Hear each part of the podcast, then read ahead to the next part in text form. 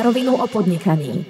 Milí poslucháči, vítam vás pri ďalšej epizóde podcastu Na rovinu o podnikaní. Dnes sme sa rozhodli spraviť podcast trochu iným spôsobom. Presne pred rokom, 15. oktobra 2019, sme natočili epizódu s Peťom Hajdučekom o tom, akým spôsobom sa mu podarilo rozbehnúť obchod s teniskami Foodshop – Peťo začínal úplne s malým obchodíkom a nakoniec to dopracoval až na 4 kamenné obchody v Prahe, v Bratislave a Budapešti. Predal viac ako 600 tisíc párov tenisiek a pred rokom sme sa bavili o jeho tržbách vo výške viac ako 22 miliónov eur. Máme za sebou ťažké obdobie počas prvej vlny pandémie koronavírusu COVID-19. Teraz sa na nás chystá ďalšia vlna ktorá bude mať pravdepodobne veľký dosah aj na podnikanie na Slovensku, v Čechách, ale aj na celom svete. Rád by som preto sa vrátil možno k tejto epizóde spred roka a zavolal Peťovi, čo má nové, akým spôsobom sa mu darí v tejto ťažkej dobe a aby sme si pripomenuli ten jeho príbeh, tak si dnes pustíme celú epizódu ešte raz. Prosím.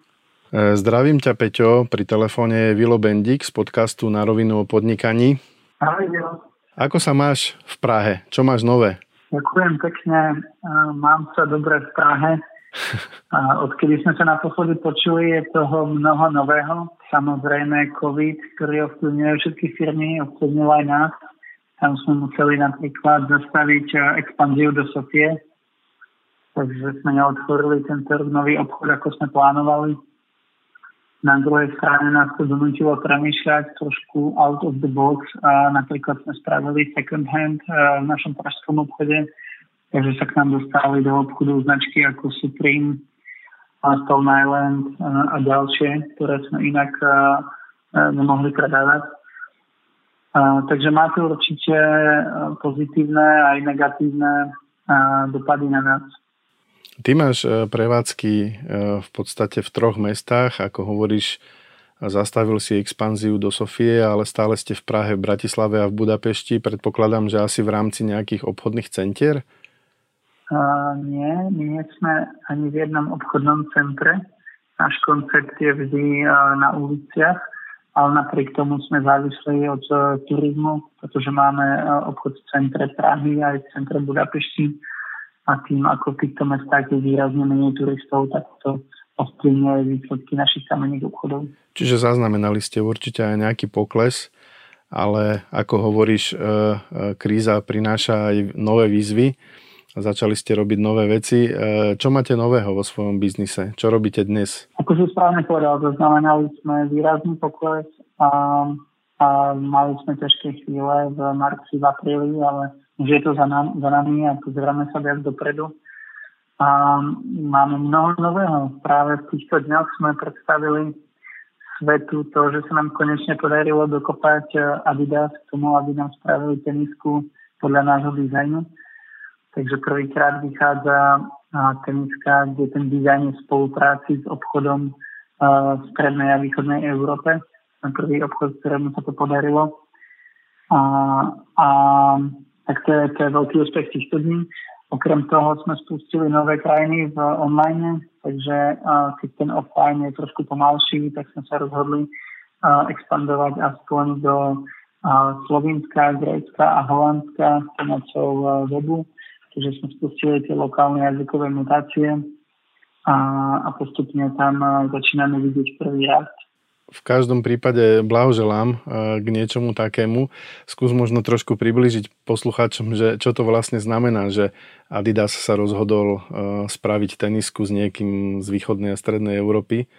Tak je to také veľké prvenstvo. Nie je to úspech len pre nás, ale vôbec aj pre tento región, pretože si myslím, že dlhodobo je v tomto smere podceňovaný Uh, už, už je to niekoľko rokov, čo Adidas, Nike a iné značky bežne robia spoluprácu s obchodmi a dizajnermi z Ameriky alebo z Veľkej Británie alebo z Japonska. Ale konečne sa nám podarilo spraviť niečo aj uh, z Čech a zo Slovenska. A tá téma je vlastne veľmi slovenská. Uh, odkazuje sa na modropláč. čo je technológia, ktorá je zapísaná v UNESCO a, a vlastne a my sme aj prišli na Slovensko nafotiť editoriál a spolupracovali sme pri tom um, vlastne so slovenskou uh, firmičkou, ktorá sa týmto zaoberá. Takže je to veľmi lokálny príbeh a pre nás je veľký úspech, že sme to práve my, ktorí sme mohli uh, takéto kolabo, takúto spoluprácu uh, dotiahnuť do tohto regiónu.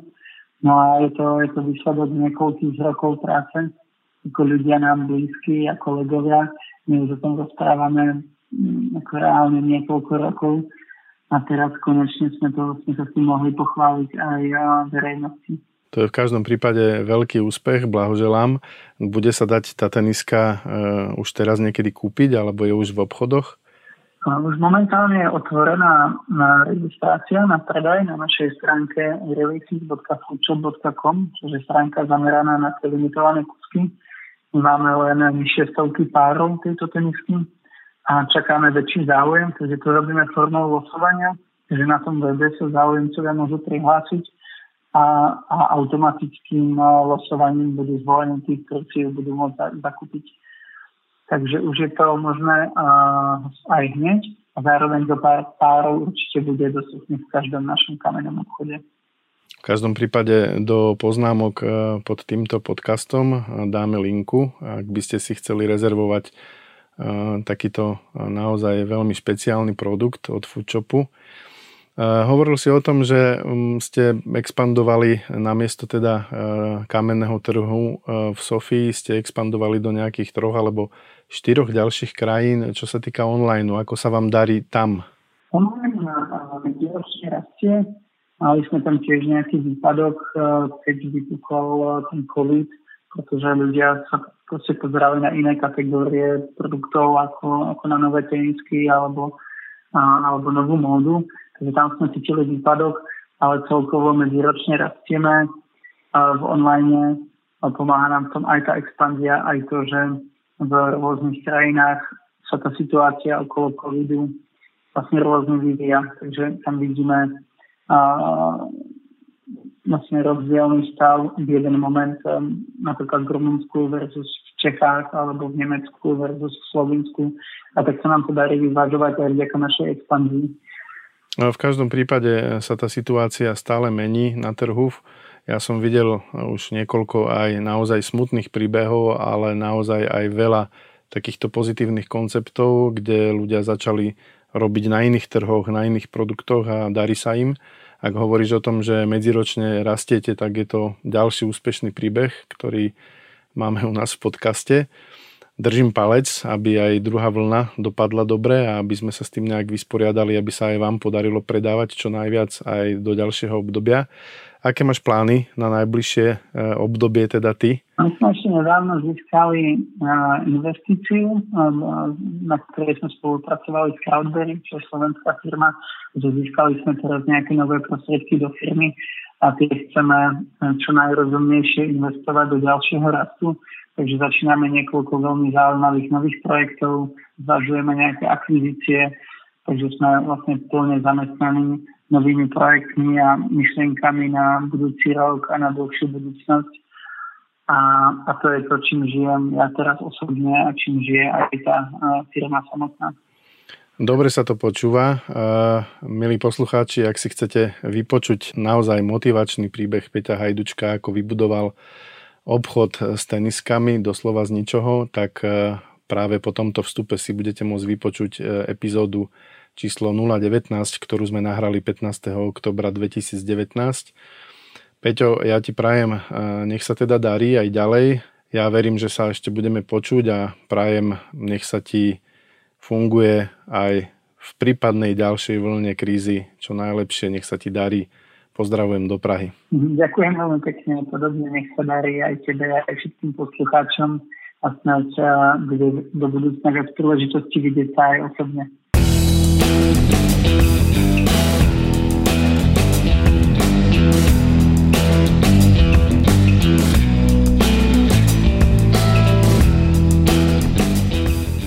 Príbeh dnešného hostia a firmy poznám takmer od začiatku. Šťas, keď mali niekoľko zamestnancov, v sklade pár produktov a tržby boli v tisíckach eur. Dnes robí obrad viac ako 22 miliónov eur, má 4 kamenné obchody v troch rôznych krajinách, sklad o rozlohe 6000 tvorcových metrov a za celý čas predal viac ako 600 tisíc párov tenisiek. Ak ste zachytili poslednú info, a to je 600 tisíc párov tenisiek, tak možno tušíte, že ide o sneaker store Food Shop a predo mnou sedí jeho zakladateľ Peter Hajduček. Vítaj Peťo. Čau Erik, ďakujem pekne za pozvanie a už si povedal všetko, tak neviem, o čom sa budeme rozprávať ďalej. A tak niečo sa ešte nájde určite. Ja by som sa tak vrátil k tvojim začiatkom. A keď sme sa spoznali, bol si študentom vysokej školy, popri tom si začal rozbiehať dve firmy. Jednou z, ňou, z nich bola, bola agentúra Unicum, ktorá sa v podstate mm-hmm. venuje marketingu a druhá bol e-shop s teniskami. E, kedy si vlastne zistil, že chceš podnikať a prečo v týchto dvoch oblastiach a ako si k tomu došiel? Ja som e, od mala túžil podnikať a aj neviem povedať prečo. Celá moja rodina pracovala v US Style, mnohí z nich stále pracujú e, v Košiciach a tak nejak som len vedel, že chcem ísť inou cestou. A no, prečo online marketing a prečo foodshop? Ja keď som bol, keď som mal 10 rokov, som začal jazdiť na skateboarde a založili sme skateový klub eh, TSC, Ťahanovce Skate Crew. no a ako každý správny klub sme potrebovali mať aj my webovú stránku. A tak to nejak padlo na mňa v tej dobe, že, že spravím web. A keď už som ho skúsil spraviť a naučil sa to nejak naklikať, tak ma to začalo baviť. A od eh, nejakých 13 rokov ďalej som robil stále weby. Takže eh, prirodzene som sa dostal k tomu, že som vytváral webové stránky pre rôzne minifirmy v Košiciach a keď som mal 16 rokov, som šiel do Prahy, lebo to bolo také miesto pre všetkých skejťákov, kde proste majú skate shopy, skate parky, aj, kde tráva je zelenčia, proste zjednodušene povedané. Tak, eh, tak som šiel do Prahy na leto na brigádu a to bola firma VDF, ktorá tvorila weby a tam som kodil weby pre Google, Centrum CZ, Hame a podobne a pochopil som, že to nemusí byť len eh, len hobby, ale že to môže byť naozaj aj veľký biznis. My sme sídlili na streche Lucerny a bolo tam neviem, 50 ľudí v kancelárii, všetko to pôsobilo tak honosne a bol to taký veľký svet pre mňa, tak som povedal, to je ono, chcem aj ja skúsiť robiť agentúru na weby a online marketing. Takže kvôli tomu vznikla agentúra Unicum a postupne, ako som sa učil robiť weby a online marketing a mali sme už desiatky klientov a mnoho skúseností s onlineom, tak stále vo mne rastla chuť robiť eh, niečo vlastné. No a ja keď som začínal s tými webmi, tak eh, to vznikalo s tým skateboardingom. Okrem toho som ešte v Košiciach organizoval eh, repové koncerty, keď som mal 16 rokov a vždy som mal blízko ku breakdance, graffiti, sneakers a podobne. A tak keď som si hral, idem spraviť niečo svoje, tak veľmi prirodzene ma napadol ten food shop práve. Mm-hmm. Alebo napadlo ma spraviť obchod s teniskami a a motať sa v tejto kultúre. Takže prvý bol, prvé bolo Unicum, potom bol Foodshop. No, Unicum názov som používal asi od 16 rokov a 16-17 a potom som naozaj založil firmu Unicum. Vlastne ten pôvodný zámer bol iba nevystupovať ako študent Peter Hajduček, ale tváriť sa ako agentúra Unicum. Mm-hmm. aj, keď na, dobrý krok. aj keď na pozadí bol študent Peter Hajduček. A tak mi v tej dobe prišlo, že bude lepšie mať nejaký názov. Takže Unicum bolo prvé.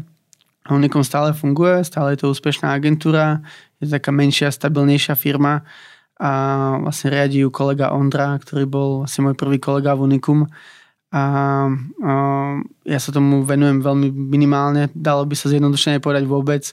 Ja sa venujem naplno foodshopu, ktorý z Unicum vznikol mm-hmm. vlastne prvý rok po kúpení domeny foodshop.cz vlastne sa odosiali objednávky ešte z tej firmy Unicum a až potom vznikla firma Foodshop ako samostatná ako jednotka. Samostatná. Spomínal si, že máš blízko k tej kultúre, takže asi prečo, prečo tenisky a prečo foodshop to nemusíme rozoberať, ale prečo si vlastne vstúpil do toho segmentu, keď už v tom čase bolo relatívne dosť tých predajcov, ktorí sa zaoberali teniskami, nejakým streetwearovým oblečením, graffiti vecami. Videl si v tom potenciál, alebo si to nejak zanalizoval a povedal si, že OK, tam je nejaká diera na trhu, ktorú viem využiť a idem do toho.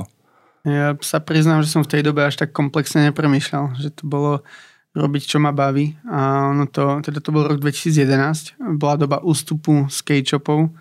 Ten streetwear ešte nebol tak rozšírený. Takže ja myslím, že ten čas naopak celkom hral v náš prospech, Mhm. pretože skate shopy klesali, ešte sa nevedelo, čo bude to nové, ľudia znovu objavovali značky Adidas, Nike, ale si pamätám dobu predtým, že medzi skateakmi, tak eh, my sme nechceli tie korporátne značky, my sme Jasne. chceli Fallen a Zero a podobne. Um, ale vlastne to veľmi ustupovalo a nastupovali tie značky, ktoré sme my začali predávať. Takže naopak si myslím, že ten čas bol fajn. Zo pár konkurentov bolo, ale spätne, keď sa na to pozerám, tak nie tak vyspelý, nie tak silný. Mnohí to mali dosť postavené na kamenných obchodoch a ten online sa učili. A myslím, že tá, tie moje skúsenosti z online nám výrazne pomohli na začiatku. Vy ste začali najprv s online a až následne ste to pretransformovali potom do kamenných predajní. Takže vy ste to zobrali z opačného konca v tom čase, keď každý to riešil inak. V podstate, tak. tak, jak to bolo. Dnes už by to nebolo asi možné, pretože tí dodávateľia to majú ako podmienku mať kamenné obchody. A mm, ani, ani vtedy to vlastne nebolo možné a my sme kamenný obchod otvárali primárne, aby sme získali značky ako Nike, Adidas a podobne, pretože ten tlak na to bol veľmi veľký. A spätne ako kamenné obchody sú dôležitou súčasťou foodshopu, sú profitabilné a chceme ich otvárať viac a viac, ale prapôvodne to bolo myslené iba ako online s nejakou podporou jedného kamenného obchodu. Mhm. A keď sa bavíme, načrtol si niečo o dodávateľách Nike, Adidas, možno potom také menej známe značky ako Fallen e, v tej dobe Osiris a tak. Ako si sa k ním dostal, alebo mm, aký bol ten proces toho, že OK, chcem teraz tieto a tieto tenisky. Určite to nebolo jednoduché. Ako sa ti to podarilo dostať niektoré pary tenisie, ktoré, ktoré sa nedali? No je to kus šťastia, kus vytrvalosti, a aj nejaká systematická práca. Tak najprv musíš vedieť, aké značky chceš vôbec, tak to, tam to niekde začína, takže ja som analyzoval nejaké um, výročné správy, bakalárske práce, diplomové práce v rôznych firmách, ktoré mm-hmm. boli na tomto trhu, aby som chápal, ktoré značky sú ako veľké a čo vlastne funguje v tom biznise. A keď som vedel, ktoré značky sú zaujímavé a ktoré chceme, tak ako jednak sme potom išli systematicky, ale zároveň e, v tom bolo mnoho takých ako náhod. E, Napríklad my sme veľmi chceli značku Feeling Pieces, e, holandskú značku a ja som im volal každý deň a trvalo to asi mesiac. A každý deň som mal proste reminder. Prvá vec, čo som spravil, keď som prišiel do práce, dvihol som telefón a zavolal som im. A oni mi to niekedy nevzali, niekedy vzali a odmietli. A proste som tam volal a potom povedali, OK, tak eh, príďte do Milána, lebo to bol distribútor a pobavíme sa o tom. No a keď už som priletel do Milána, tak už to nebolo o tom, o, aké sú podmienky a podobne, ale proste keď už som tam bol, tak eh, to bolo tu je showroom a vyberte si, čo chcete. Musel zobrať tak, jak to je s ich podmienkami a so všetkým. Presne tak. Ale zároveň ako to najťažšie bolo sa tam dostať. Keď už som tam bol, tak už to bolo Jasne. veľmi jednoduché. A podobne sa to stalo s ďalšími značkami, napríklad eh, Y-Free, čo je veľmi dôležitá značka pre nás. Tak eh, to som na jednej party v Paríži stretol obchodiáka a, a ja som mu vravel, že mám rád tú značku, že mám rád Adidas Raf Simons, a že by som sa chcel pozrieť k ním do showroomu. A on povedal, OK, tak eh, príď na ďalší deň a ja ti to ukážem. Nemôžem ti to predať, ale aspoň ti to ukážem. No a na druhý deň som mal dohodnutý meeting a ten Stefan vlastne sa nemohol zúčastniť, niečo mu do toho vbehlo a tá jeho kolegyňa pochopila, že keď už tam sme, tak ideme nakupovať. tak sme nakúpili tieto značky. Takže určite v tom bol kus šťastia. No a potom ako dôležité veci boli pre nás, ako získať Adidas Easy, Adidas Consortium, Nike Neighborhood a podobne. A to už sa nedá úplne získať tak, že niekde niekoho stretneš. Ani na to nie sú jasné návody. To bola naozaj séria rozhovorov, prezentácií o tom, čo vieme robiť pre tie značky, kto sme my, či je na to český a slovenský trh pripravený a podobne. Mhm. Spomenul si Easy, čo je určite obrovský fenomén, čo sa týka tenisiek. Ľudia sú ochotní stať pred obchodom, kempovať, e, zaregistrovať sa do nejakých online výberov, kde tie tenisky si vôbec môžu kúpiť. Ja to možno z môjho pohľadu považujem ako váš taký bod zlomu, kedy sa to celé Mhm. otočilo. E, Ako jediný, myslím, že v Strednej Európe ste získali to Adidas konzorcium a mohli ste predávať tie tenisky. Čo ty považuje za, za bod zlomu? Tak tých bodov zlomu je viac. Tento je určite veľmi, veľmi významný. Vlastne od toho momentu sme mali nejaké naozaj veľmi žiadané a exkluzívne produkty a to nám pomohlo ako v očiach zákazníkov, pomohlo nám to v médiách, pomohlo to nám to na sociálnych sieťach. To skutočne je ako veľký milník. Aj dodnes to platí, že máme zoznam zo pár značiek, napríklad Off-White, pre ktoré sme ochotní dva roky niečo robiť, mm-hmm. lebo mhm. vieme, že až tú značku získame, tak to nás zase niekam posunie. Takže to bol určite veľký zlom. Veľký zlom bol, keď sme otvorili prvý kamenný obchod, kým dovtedy na nás pozerali tí dodávateľia tak nejak cez prsty a veľmi s nami nechceli obchodovať, tak od otvorenia obchodu v Prahe vlastne všetky návštevy Nike, ktoré prichádzali do Prahy, Adidas, ľudia z Centrál, z Vancu a tak ďalej, každý prišiel do nášho obchodu lebo tí salesáci boli takí hrdí, že majú takéhoto retailera a že majú niekoho, kto má tak netradičný obchod a úplne ako nový koncept. Takže to bol ešte veľký bod zlomu, odtedy s nami všetci chceli spolupracovať. Potom sme aj z Nike spravili Air Max Day, čo bola veľmi ako významná akcia v Prahe. Tam prišlo 2,5 tisíc ľudí k nám do obchodu a tak ďalej.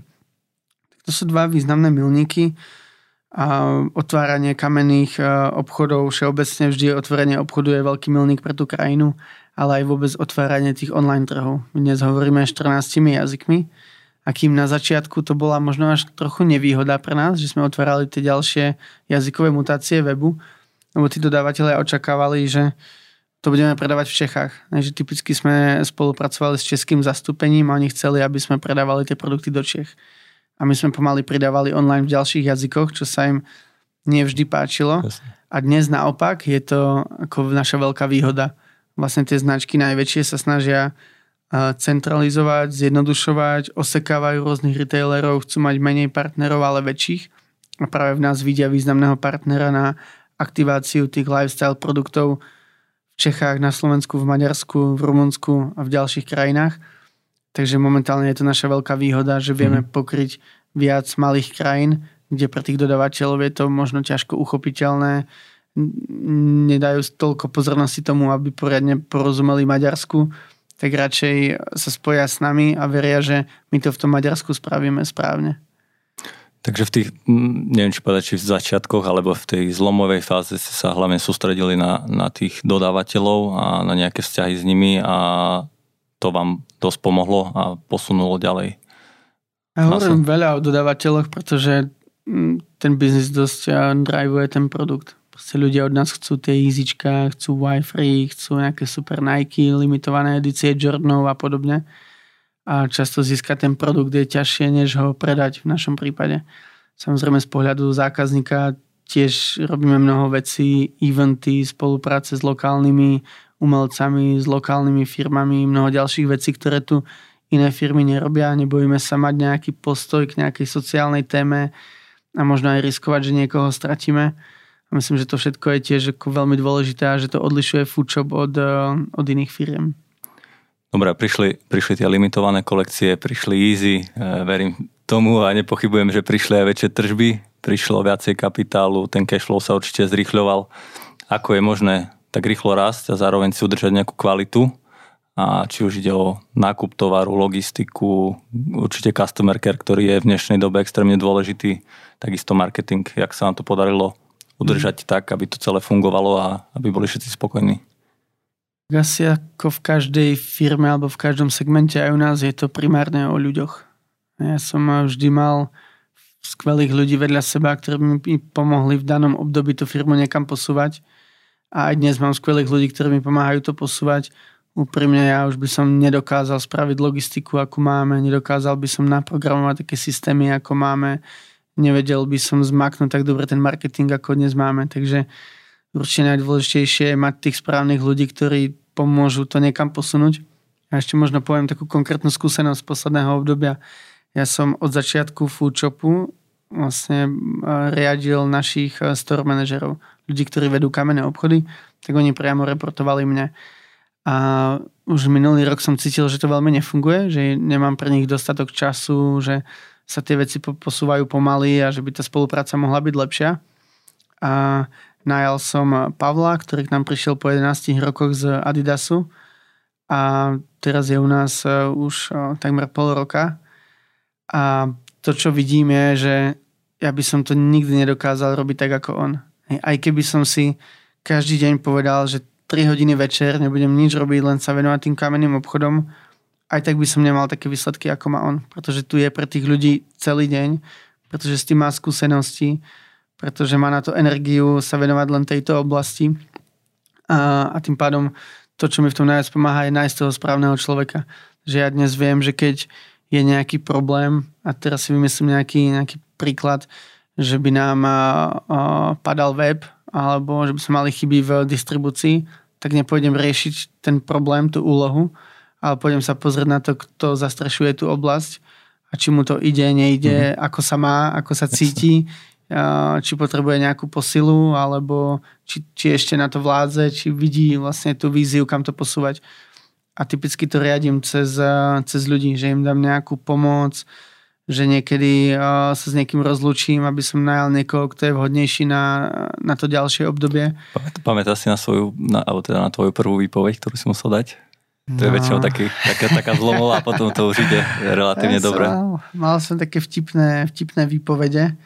Um, ja sa dosť kamarátim s tými ľuďmi, ono to je, predtým to bolo také plné emócií, všetko. I dnes sme trošku viac štrukturovaní a aj nikdy nepríde výpoveď niekomu, kto by ju nečakal. Uh-huh. Hej, vlastne každý má najprv nejaké upozornenie, potom sa snažíme mu pomôcť, pracovať s ním a keď to nejde, tak sa dohodneme na ukončení a ono to je vždy lepšie pre obe strany. Ale na začiatku som to ešte nevedel tak štrukturovane robiť ani pomenovať a, a boli v tom emócie, tak sme často po sebe aj kričali a podobne.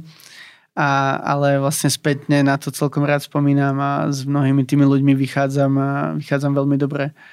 Um, tak si pamätám, že napríklad jednu výpoveď som dával a asi 4 hodiny som predtým sa na to pripravoval a písal som si všetky argumenty, ako spätnú väzbu a povedal som si, OK, musím využiť tú príležitosť a pomôcť tomu človeku a povedať mu, OK, dávam ti výpoveď, ale zároveň ti dám nejaké rady, ako sa môže zlepšiť do budúcna. Tak som to všetko nachystal a som mu povedal, čau, tak uh, potrebujem to s tebou ukončiť a rád by som ti povedal moje dôvody. A on povedal, vieš čo, ja ti na to kašlem. to bolo presne. Tak, tak, tak okay. Presne som čakal takú reakciu, že človeka to, no, no, no. no jemu sa asi nedá potom povedať. Dobre, a keď sa bavíme už o tých ľuďoch, m, posprevádzal si nás teraz po ofise, je vás tu viac ako 100. Niektorí z nich sú aj naši spoloční kamoši, napríklad Mišo, on je u vás finančný riaditeľ, Igor, on má mm. na starosti customer care. Ako to vieš akože zvládať a nastaviť si s tými ľuďmi tak, že sú jednak tvoji zamestnanci a na druhej strane sú tvoji kamoši, s ktorými vieš ísť aj na pivo, vieš s nimi tráviť čas. Ako je to dobre tak nastaviť, aby to neprechádzalo z toho kamarátskeho vzťahu do profesijného, že by to neuškodilo? No, to je ťažké. Jedna časť tej odpovede je, že ja sa snažím do firmy vkladať seba celého. Že nemám že neexistuje niečo ako Peťo Hajduček v práci a Peťo Hajduček v súkromí a že by to bolo ako nejak odlišné. Niektoré meetingy s kolegami mám e, u mňa doma, s niektorými chodím na dovolenky a proste snažím sa, aby tí ľudia o mne vedeli všetko a ja sa snažím tiež poznať aj ich e, súkromie, nielen e, tú pracovnú stránku, pretože vo výsledku sa tie veci významne ovplyvňujú ak, eh, ak sa kolegyňa rozchádza práve s niekým a ja na ňu budem eh, tlačiť s nejakými úlohami, tak to proste nikdy nebude fungovať. Takže potrebujem poznať trošku ten kontext. Nie samozrejme jezdím domov do, do obývačky, ale, uh, ale do nejakej miery si zdieľať viac než, než len pracovné úlohy.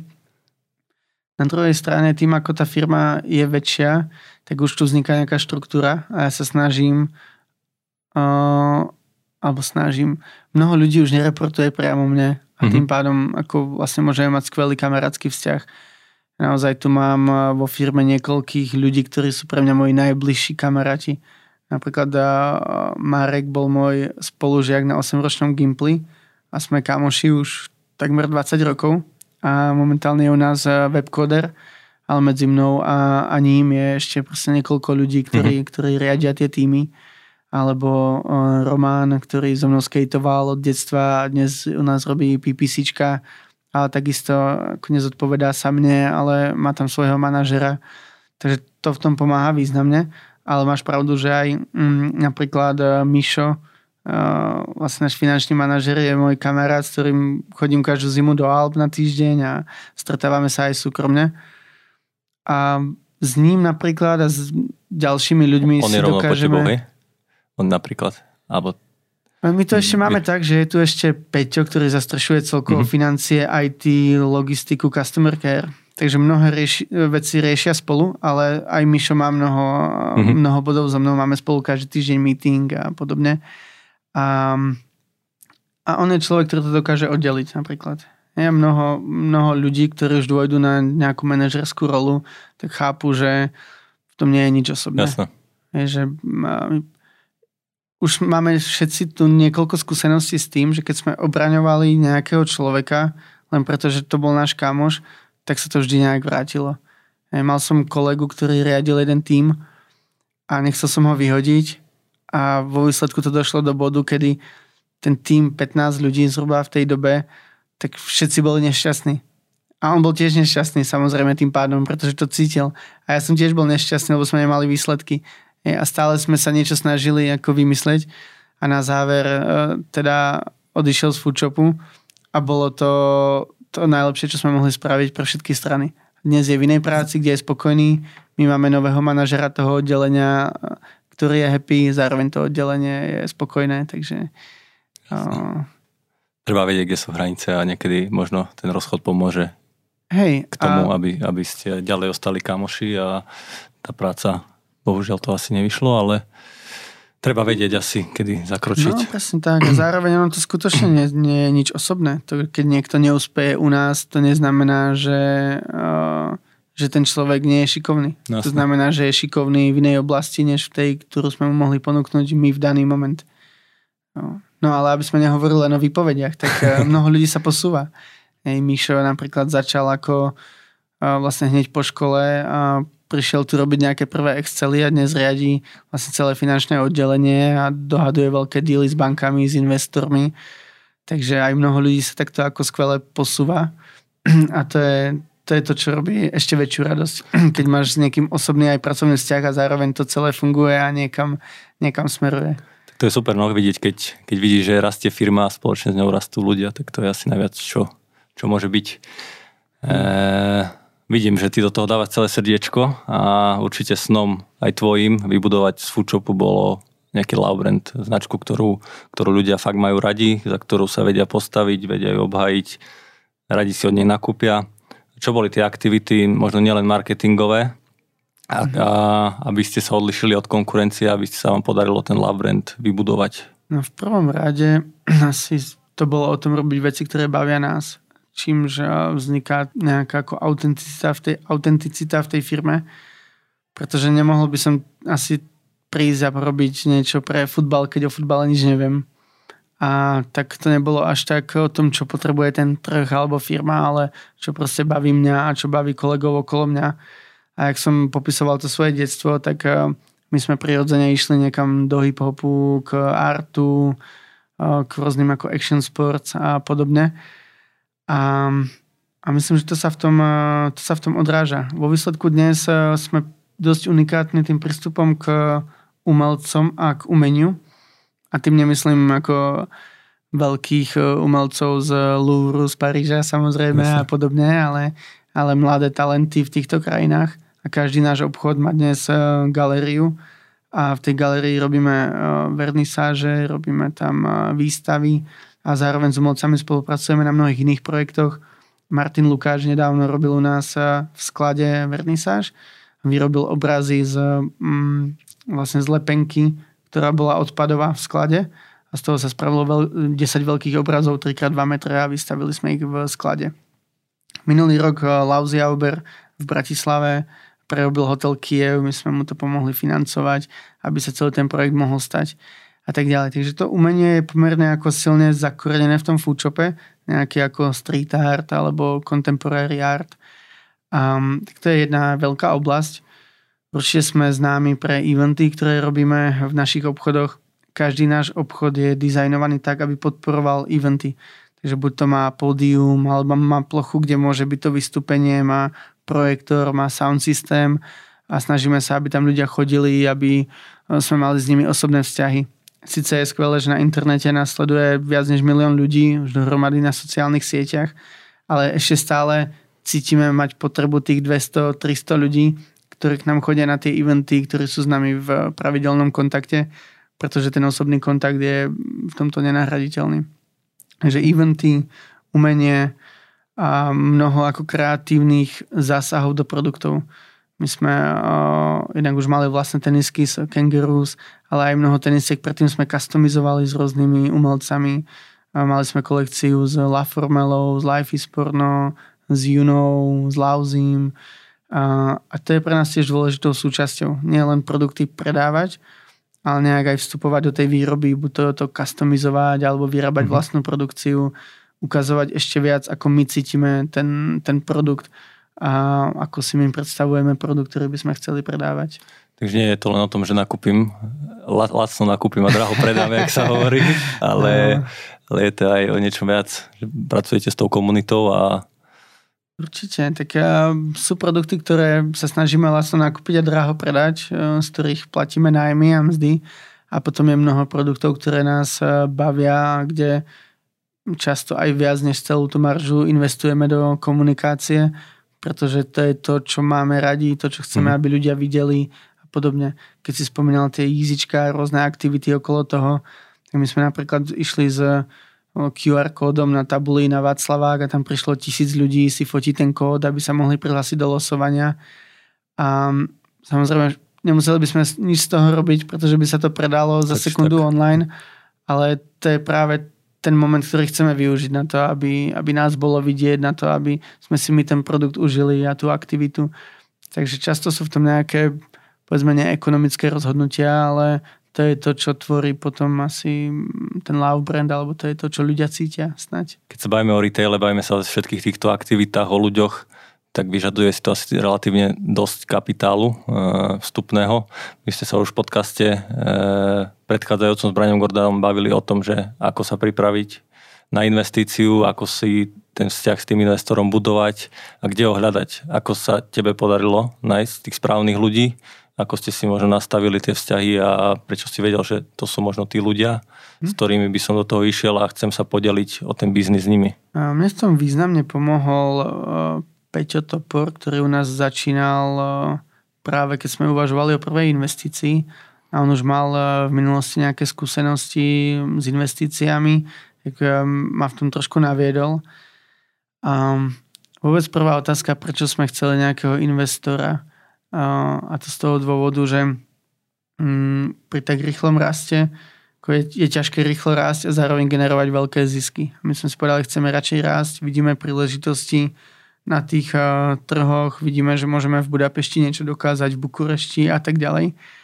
A tak som si povedal, poďme radšej vyťažiť tieto príležitosti a nepozerať teraz až tak na to, koľko nám ostane na konci roka uh, v kasičke. A tak sme sa rozhodli pre ten rast. Samozrejme, robili sme ho vždy profitabilne, nie stratovo, ale, ale s významne menším profitom, než, než by sme mohli. No a tým pádom tam chýbali možno tie peniaze na niektoré veľké investície. A keď už k nám chodilo mm, niekoľko miliónov návštev na web mesačne, tak sme začínali mať problémy s, s tou IT infraštruktúrou. Zároveň sme chceli robiť lepšie a lepšie obchody a to vyžadovalo investíciu a nemali sme na to nazbierané peniaze. Tak som si povedal, že bude fajn cesta vzdať sa časti uh, equity, časti majetku firmy a získať peniaze práve na podporu tej expanzie, na podporu uh, IT systémov a podobne. A ten môj mindset, ku ktorému som došiel postupne, bolo, že radšej budem mať menej percent v úspešnej firme a užijem si celú tú jazdu a vybudujem niečo, čo bude mať snať aj presah uh, väčší, než len uh, ako zarábanie peňazí pre mňa alebo pre kolegov. Um, než by som mal než by som to vlastnil celé, ale nikdy by sme si neskúsili spraviť Budapešť, neskúsili by sme si spraviť Bukurešť a podobne. Yes. Um, a tak e, sme sa pustili do hľadania investorov a spravili sme si zoznam zaujímavých fondov a, a ľudí, ktorí investujú v Čechách a na Slovensku a postupne sme ich oslovovali. A niektorí oslovili nás, sa to tak aj rozkriklo na tom trhu, že potom Ehm, rôzne zase firmy alebo jednotlivci oslovovali nás. A na záver sme mali tri ponuky a zvolili sme si NR, alebo ja som zvolil NR, e, Český fond. A to z toho dôvodu, že finančne tie podmienky boli všade cca podobné, a, ale Enerd mal skúsenosti už s online, s e-commerce. Tí ľudia mi prišli veľmi sympatickí, veľmi systematickí, štrukturovaní. A tak som sa rozhodol pre Enerd. A, a momentálne je to takmer dva roky, čo spolupracujeme a tá spolupráca je super a významne nám pomohli uchopiť niektoré veci lepšie. Oni nám nič nenútia. Ja necítim, že by som stratil možnosť rozhodovať o všetkom, ale mám eh, proste uložených v telefóne zo pár ľudí, ktorí už prešli cez mnoho biznisov mm-hmm. a môžem im kedykoľvek zavolať a opýtať si radu. A to je, myslím, veľmi prínosné. Takže nám to pomohlo veľmi ako finančne, tak aj eh, nejakým know-how a dnes by som každému odporúčal ísť tou cestou a kľudne aj konkrétne s Enerdom, pretože tá spolupráca je fajn. Takže nie je to, nie je to len o peniazoch, čo sa týka investície, ale je to stále o tej pridanej hodnote, čo ti ten investor vie poskytnúť a toho foundera nejak posunúť ďalej a spoločne vybudovať veľký biznis. Určite. Ja ono, keď som prvýkrát videl nejakú zmluvu, ktorú mi chcel dať iný investor alebo viacerí investori, tak som sa veľmi zľakol, pretože samozrejme oni tam majú rôzne ochranné mechanizmy pre prípad, že by sme tunelovali tú firmu, pre prípad, že ja by som sa rozhodol, že už ma to nebaví a prestal by som chodiť do práce ja, a podobne. Alebo že by som sa rozhodol, že celú svoju časť predám, tak eh, to tam musí byť nejak zabezpečené, aby oni mali istotu, že, mm, že tie peniaze, ktoré do toho investovali, nebudú znehodnotené. A na prvý pohľad to môže vyzerať pomerne eh, drasticky. A postupne som zistil, že mnohé z tých vecí sú štandardné. A zároveň mm, vlastne na záver toho to právo znesie tak veľa a mnohé tie veci sú je možné interpretovať jedným aj druhým spôsobom, že aj tak sa musí spoľahnúť na to, že tá firma, ten fond alebo tí ľudia, ktorí to reprezentujú, majú nejakú integritu, že im môžeš veriť, že to, čo povedia, sa aj stane. A vo výsledku to malo ako veľkú váhu pre mňa. A, a dnes to považujem za veľmi správne rozhodnutie, že som išiel práve s Enernom a že všetko, čo mi povedali pred dvoma rokmi, keď ma lákali do toho dílu, tak to stále všetko platí. Na druhej strane ja sa snažím dodržať všetko, čo som ja im hovoril, aby som ich lákal do toho dílu. a, a takže to všetko funguje a to je, to je veľmi dôležité. Ako poznám mnoho príbehov, kde to tak nebolo. Kde tí investori ubližili tej firme alebo sa naopak investori spálili a tí foundry zmenili svoj pohľad. Niekto dostane prvý milión korún a a už má pocit, že nemusí chodiť do práce. Dovolenka. Tak. tak super, to je najlepšie, keď si takto aj hodnotovo sadnete s, s investormi a viete ten biznis posúvať ďalej. Aké sú tvoje plány a vízie do budúcna? Určite máš nejakú, ako, ako ťa poznám, ty si taký systematický človek, tak určite máš nejakú 5 ročnicu napísanú, že čo chcete dosiahnuť v najbližších rokoch s Foodshopom Hej, mám 5 ročnicu spravenú. Akurát na tento týždeň sme dokončovali nejaký plán do 2024. A, tak no to je a, z polovice hádanie, z polovice snívanie, takže to nikto nevie, ako to bude, ale je fajn vedieť, aká je tá ambícia. No a my sa chceme držať toho, čo robíme. Chceme získavať čo najzaujímavejšie produkty pre tieto trhy Chceme otvárať ďalšie kamenné obchody. Radi by sme otvárali dva obchody ročne.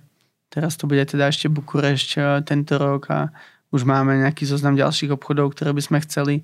Chceme rozširovať tento región a vlastne postupovať do krajín ako je Bulharsko, Ukrajina, Chorvátsko a podobne. A na druhej strane radi by sme začali veriť tomu, že už sme nakumulovali také know-how, že by sme sa dokázali presadiť aj v Berlíne, v Paríži, mm-hmm. možno v Londýne. Takže pozeráme aj týmto smerom. A mm, Foodshop začal s teniskami a dnes je to 80% predaných produktov a 20% už je oblečenie a nejaké doplnky. A tým smerom sa chceme tiež rozširovať viac pretože proste ide o celý outfit, nielen o tú obu, aj keď tenisky budú vždy asi Jasne. v tomto najdomina, najdomina, najdominantnejšie. um, takže týmto smerom chceme robiť nejaké super kampane, chceme využiť tú silu, ktorú máme. My sme snívali o tom spolupracovať s, neviem, s Nobody Listens, s Vičom a podobne a prišlo nám to ako úplne nedosiahnutelné v nejakej dobe. A takisto nám prišlo ako nedosiahnutelné, že by sme mohli dizajnovať tenisky napríklad z Nike alebo z Adidas. A, a dostávame sa k tým veciam, sú pre nás dosiahnutelné. Už sme mali kolabo s, s značkou Soulland, mali sme s Kangaroos a cítime, že dnes už sme zaujímavý partner pre mnohé značky, tak si to chceme skúsiť, chceme, chceme ísť tým smerom a zobrať tie, uh, tie rizika, ktoré tam sú a premeniť ich snáď v úspešné aktivity a kampane. Takže najbližšiu kampaň čakáme s Kanye Westom a, Easy kolaborácia. Kanye, ako... Kanye West podpisovačka v našom obchode v Prahe. Spísať v Bukurešti na openingu. Dobre, dám ti ešte také rýchle otázky na záver. Nemusíš nad nimi rozmýšľať nejak hlbavo. Nie okay. sú, to, uh, sú to len také A alebo B. Tak Nike alebo Adidas? Pučop. Apple alebo Samsung? Apple. Halušky alebo knedlové pšozelo? Halušky. A aké tenisky máš momentálne obuté? A momentálne mám uh, Nike Air Max 97. Uh, sú to kožené uh, boty, ktoré sú vhodné aj na motorku, na ktorej momentálne jazdím, takže aj kvôli tomu. A akú knihu teraz čítaš? Momentálne znovu čítam uh, 7 návykov, čítam radikálnu otvorenosť a akurát vlastne sa balím do Ameriky a berem si so sebou myslenie rýchlo a pomaly to už to zasnelo, Dalibor Cic ma, namotal tiež na túto knihu, a, takže... Viac ľudí mi spomínalo, ešte som ju nečítal. Mám ju odloženú a... teším sa na ňu. Dobre, tak ja ťa už nebudem ďalej zdržiavať. Odchádzaš do Ameriky zajtra, ako si spomínal. tak e, prajem ti veľa oddychu, či už pracovného, alebo takého relaxačného. Samozrejme, nepochybujem o tom, že veľa ľudí, ktorí tento podcast počúvajú a ktorí rozmýšľajú o biznise alebo už biznis majú, tak to nakoplo, posunulo ďalej asi príkladom toho, že aj chlapec z Ťahanovec vie urobiť dieru nielen do Prahy, ale, ale aj do strednej Európy a nepochybujem, že aj do celého sveta. Takže ešte raz ti ďakujem a prajem veľa úspešných rokov spoločne s Foodshopom, možno aj s ďalšími biznismi do budúcna a aj tebe v osobnom živote. Ďakujem veľmi pekne. Tak to bol tak krásny záver, že sa ho nebudem ani pokúšať uh prekonať. Takže ďakujem za ten rozhovor. Bolo to super, tak snad to niekomu pomôže. Verím tomu, že áno. Moje meno je Erik Lakomy a som veľmi rád, že ste dneska počúvali podcast s Peťom Hajdučkom. Ak vás, ak vás tento podcast zaujal, tak neváhajte ho zdieľať, povedať o ňom svojim známym a my budeme radi, ak si nás vypočujete aj naďalej. Pekný deň.